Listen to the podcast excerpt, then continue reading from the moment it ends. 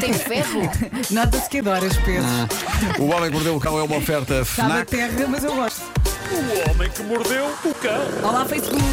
Título deste episódio: O que está você a fazer no Zoom, seu rato? Um episódio dedicado à uva, rainha das cadelas feias mais bonitas do mundo. Eu tenho que começar por aí, eu tenho que começar Claro. por prestar homenagem à minha cadela uva. Que partiu para o paraíso dos cães este sábado à tarde. Esta rubrica chama-se O Homem que Mordeu o Cão, mas nunca no sentido literal. É só uma frase que simboliza toda a bizarria do mundo. Cães, como todos os animais, são para ser amados. E dito isto, a uva era uma cadela digna deste espaço porque era bizarra ela própria, meio por culpa da natureza, que lhe atribuiu a dentadura e o hálito menos atrativos do catálogo da criação, e meio por culpa de humanos que a maltrataram e a usaram, por exemplo, para tirar ao alvo de chumbinhos. Cravejando-a com vários que lá ficaram para sempre e tirando-lhe um olho. Como é possível? O que começou por ser uma tragédia, mas depois acabou por lhe dar um estilo digno de uma personagem do Tarantino. Só lhe faltava uma pala, que eu considerei muitos anos pôr-lhe uma pala, a sério. Nós achámos que ia ser, podia ser fixe ela E ela uma olhar para ti, uma pala. tipo, "A sério. Mas tudo isto, tudo isto para vos dizer que é um milagre que a uva tenha vivido até aos 15 ou 16 anos, depois de tudo o que aconteceu. Se metade da vida dela foi um filme de terror, a outra foi uma reforma dourada. Mesmo quando a sua inseparável amiga Flor, a nossa outra cadela, lhe fazia a vida negra com bullying, embora depois também lhe lambesse as orelhas para aparente deleite das duas. A uva, no sábado, partiu com serenidade e paz à minha frente, numa incrível última cesta.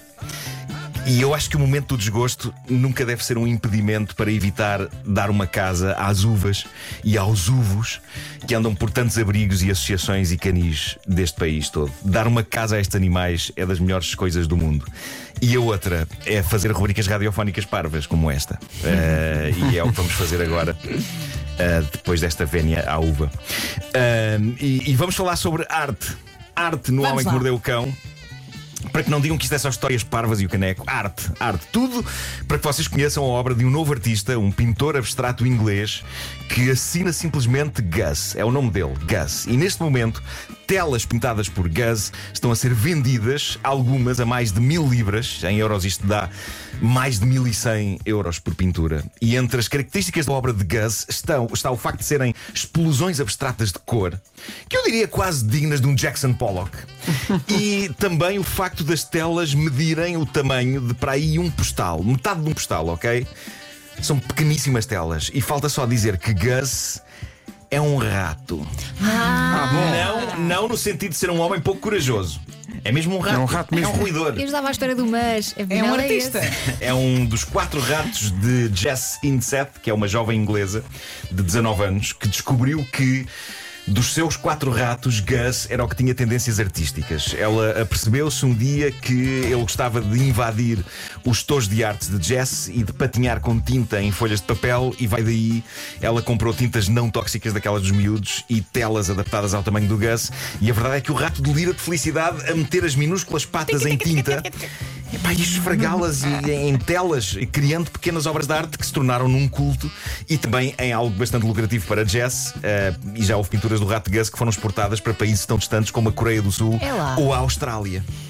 Eu acho isto incrível, mas eu acho sinceramente que ela devia investigar os talentos dos outros três ratos. Epá, sim, sim, sim, na volta Na está ali uma, é uma mina. Este é pintor, um é, é é fortíssimo em dança. O outro realiza filmes e o outro, é por exemplo, pode ser poeta. Quem sabe se ele não será um dia autor de poemas épicos. E vou tentar aqui uma coisa que eu não sei se vai resultar, mas acompanhem-me então nisto. Quem sabe se não será ele o autor de poemas épicos, tais como uns Lusíadas ou a Ilíada ou a outra ceia. Não sei se estará a ser demasiado Com repetitivo este olha. recurso. Isto com é E ele agora aparecia Eh, e eu dizia: estou a tentar encaixar o som de um rato. Por que ele tem que falar assim? Tão bom. Isso é preconceito, não é? Ah, não sei. Não sei. Tão bom. Tá. É, Estou estou a tentar meter um, um guincho. Mas ainda tinha aqui a Eneida. E a- Na comédia. Isto não vai a lado nenhum. Não vai a lado nenhum, mas a intenção foi boa. A intenção foi boa. Dito isto, vamos à mais recente história de embaraços do teletrabalho. Alho, alho. que podia ser uma subrubrica desta rubrica. Uh, têm acontecido coisas muito giras em aplicações como o Zoom, uh, e este foi mais um relato de um utilizador do Reddit, e é de um jovem que escreve o seguinte. Estou a ter lições de piano online com um professor que já conheço há algum tempo.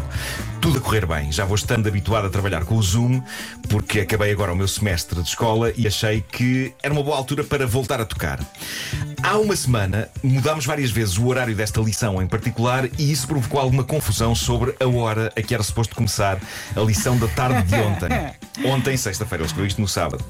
E ele continua. O meu professor enviou-me um link de Zoom e uma mensagem de texto por volta das 5 da tarde. E eu achei que a lição não começava antes das 5 e meia. Por isso, em vez de lhe mandar uma mensagem de texto, e já que eu estava ali sentado em frente ao computador, simplesmente cliquei no link do Zoom que ele enviou eh, só para confirmar com ele se eu teria de esperar 30 minutos. Ligo, ele responde: uh, sim, é isso, uh, tudo bem, eu saio da reunião de Zoom e fecho a aplicação. Passo os 25 minutos seguintes a treinar um bocado no piano e decido, a dada altura, bem, já são quase 5 e meia. E reabro o e-mail com o link enviado por ele, que mal teria ligar-me uns minutos antes. E é aqui, diz ele, que sucede Cocó. Ele não usou esta expressão, ok? Eu fiz uma ligeira adaptação para este programa, para a hora matinal e o facto de estarem famílias a ouvir.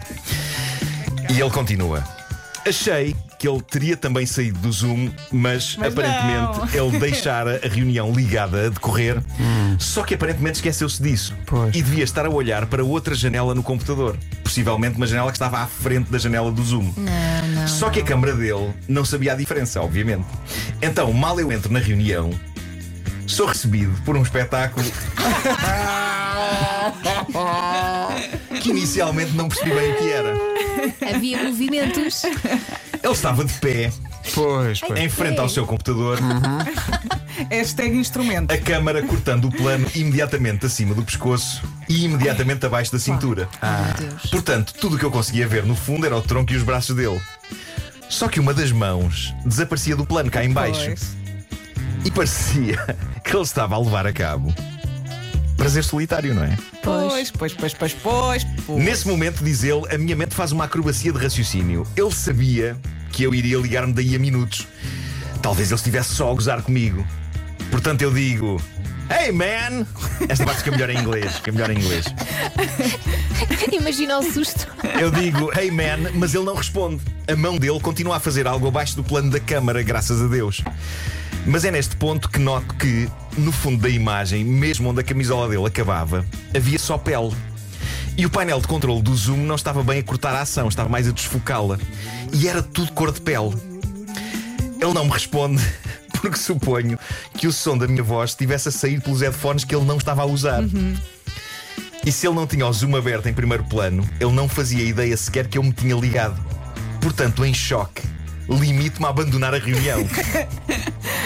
Fico sentado em silêncio, de queixo caído por um momento, sem saber o que fazer. Eu paguei por esta lição. Quero continuar a ter lições de piano. Será que devo tomar isto como algo catastrófico? Será que não consigo simplesmente ultrapassar isto? Talvez meter na minha cabeça que isto nunca aconteceu? Ou será que devo comentar isto com ele? Epá, isto são tudo boas questões. Não, sei o que é não que deixou, fariam. não sei é deixou de ser uma lição. Ele ali aprendeu qualquer Claro, coisa, não é? claro. Mas é não um vai instrumento que também, com ele, não também é? se usa as mãos, não é? Sim, Eh, e cuidado a fechar sempre o zoom, não é? Agora, eu não sei o que é que vocês viram nessa situação. Isto não acaba eh, aqui. Eh, ele ainda continua mais um bocadinho de história e é giro. Ele diz: um minuto depois, o meu telefone dá sinal. É uma SMS dele a dizer para eu avançar e que me junta à reunião do Zoom usando o mesmo link. Então não sei que é o mesmo link. não sei a outra coisa. Por isso, respiro fundo e clico de novo na ligação, meio receoso que fosse apanhar uma nova demonstração de prazer solitário. Mas não. Ali estava ele, super composto e de calças vestidas, E super profissional. pronto para iniciar uma nova lição. Consigo afastar a minha mente do sucedido e acabei por ter uma lição bastante produtiva. Eu acho que este é o espírito, não é? É o espírito. Claro, É, então. e, e ele diz ainda. Ah, e não Passou, comentou, passou. não comentou Não nunca comentou, nada. não comentou. Quando a aula acabou, diz ele, eu, com extremo cuidado, desligo tudo e rebento a rir. Este riso ficou-me preso durante todo este tempo. Eu não consegui parar de rir, diz ele, durante sólidos 5 minutos. E termina dizendo: Eu não consigo decidir-me se lhe devo dizer o que vi ou não. Não, claro. Mas acho que não. Não, não, não, não. Para mim foi só cómico. mesmo cómico e eu consigo lidar com o quão hilariante isto foi. Mas se eu fosse ele e alguém me dissesse, a humilhação que eu sentiria seria para lá de tudo que é aceitável. Claro. E eu acho que ele fez bem. Eu acho que ele tem uma boa história para jantares e o professor está na boa.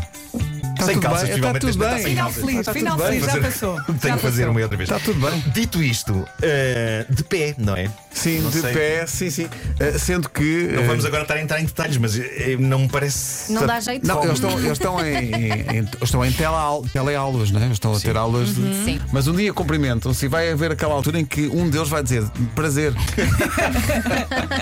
e aí, aí é que ele pode denunciar-se. Aí é que ele pode. Olha, muitos ouvintes estão a- aqui a mandar-te um abraço e beijinhos. Obrigado a todos, Eh, obrigado isto- a todos. estão aqui a. Isto, isto é tão verdade. Eh, Eu conheço este rapaz há tantos anos e não, cansa, não cansa nunca de me, de me espantar e de me, e de me maravilhar. A Tatiana diz: se dúvidas houvesse, o Nuno é um ser humano excepcional. Começar a rubrica com um nó na garganta e a seguir desatá-lo num segundo para nos entreter é extraordinário, sublime, especial e fora do comum. Obrigado pelo privilégio diário de o ouvir. E isto é mesmo verdade. E, e nós somos os nós que aqui Obrigado. estamos no estúdio somos os primeiros Somos ouvintes. sortudos. Só não dou o bracinho porque não posso. Fico sem jeito. O Homem que Mordeu o Cão é uma oferta FNAC onde a cultura e a tecnologia não têm pausa. Mordeu o cão.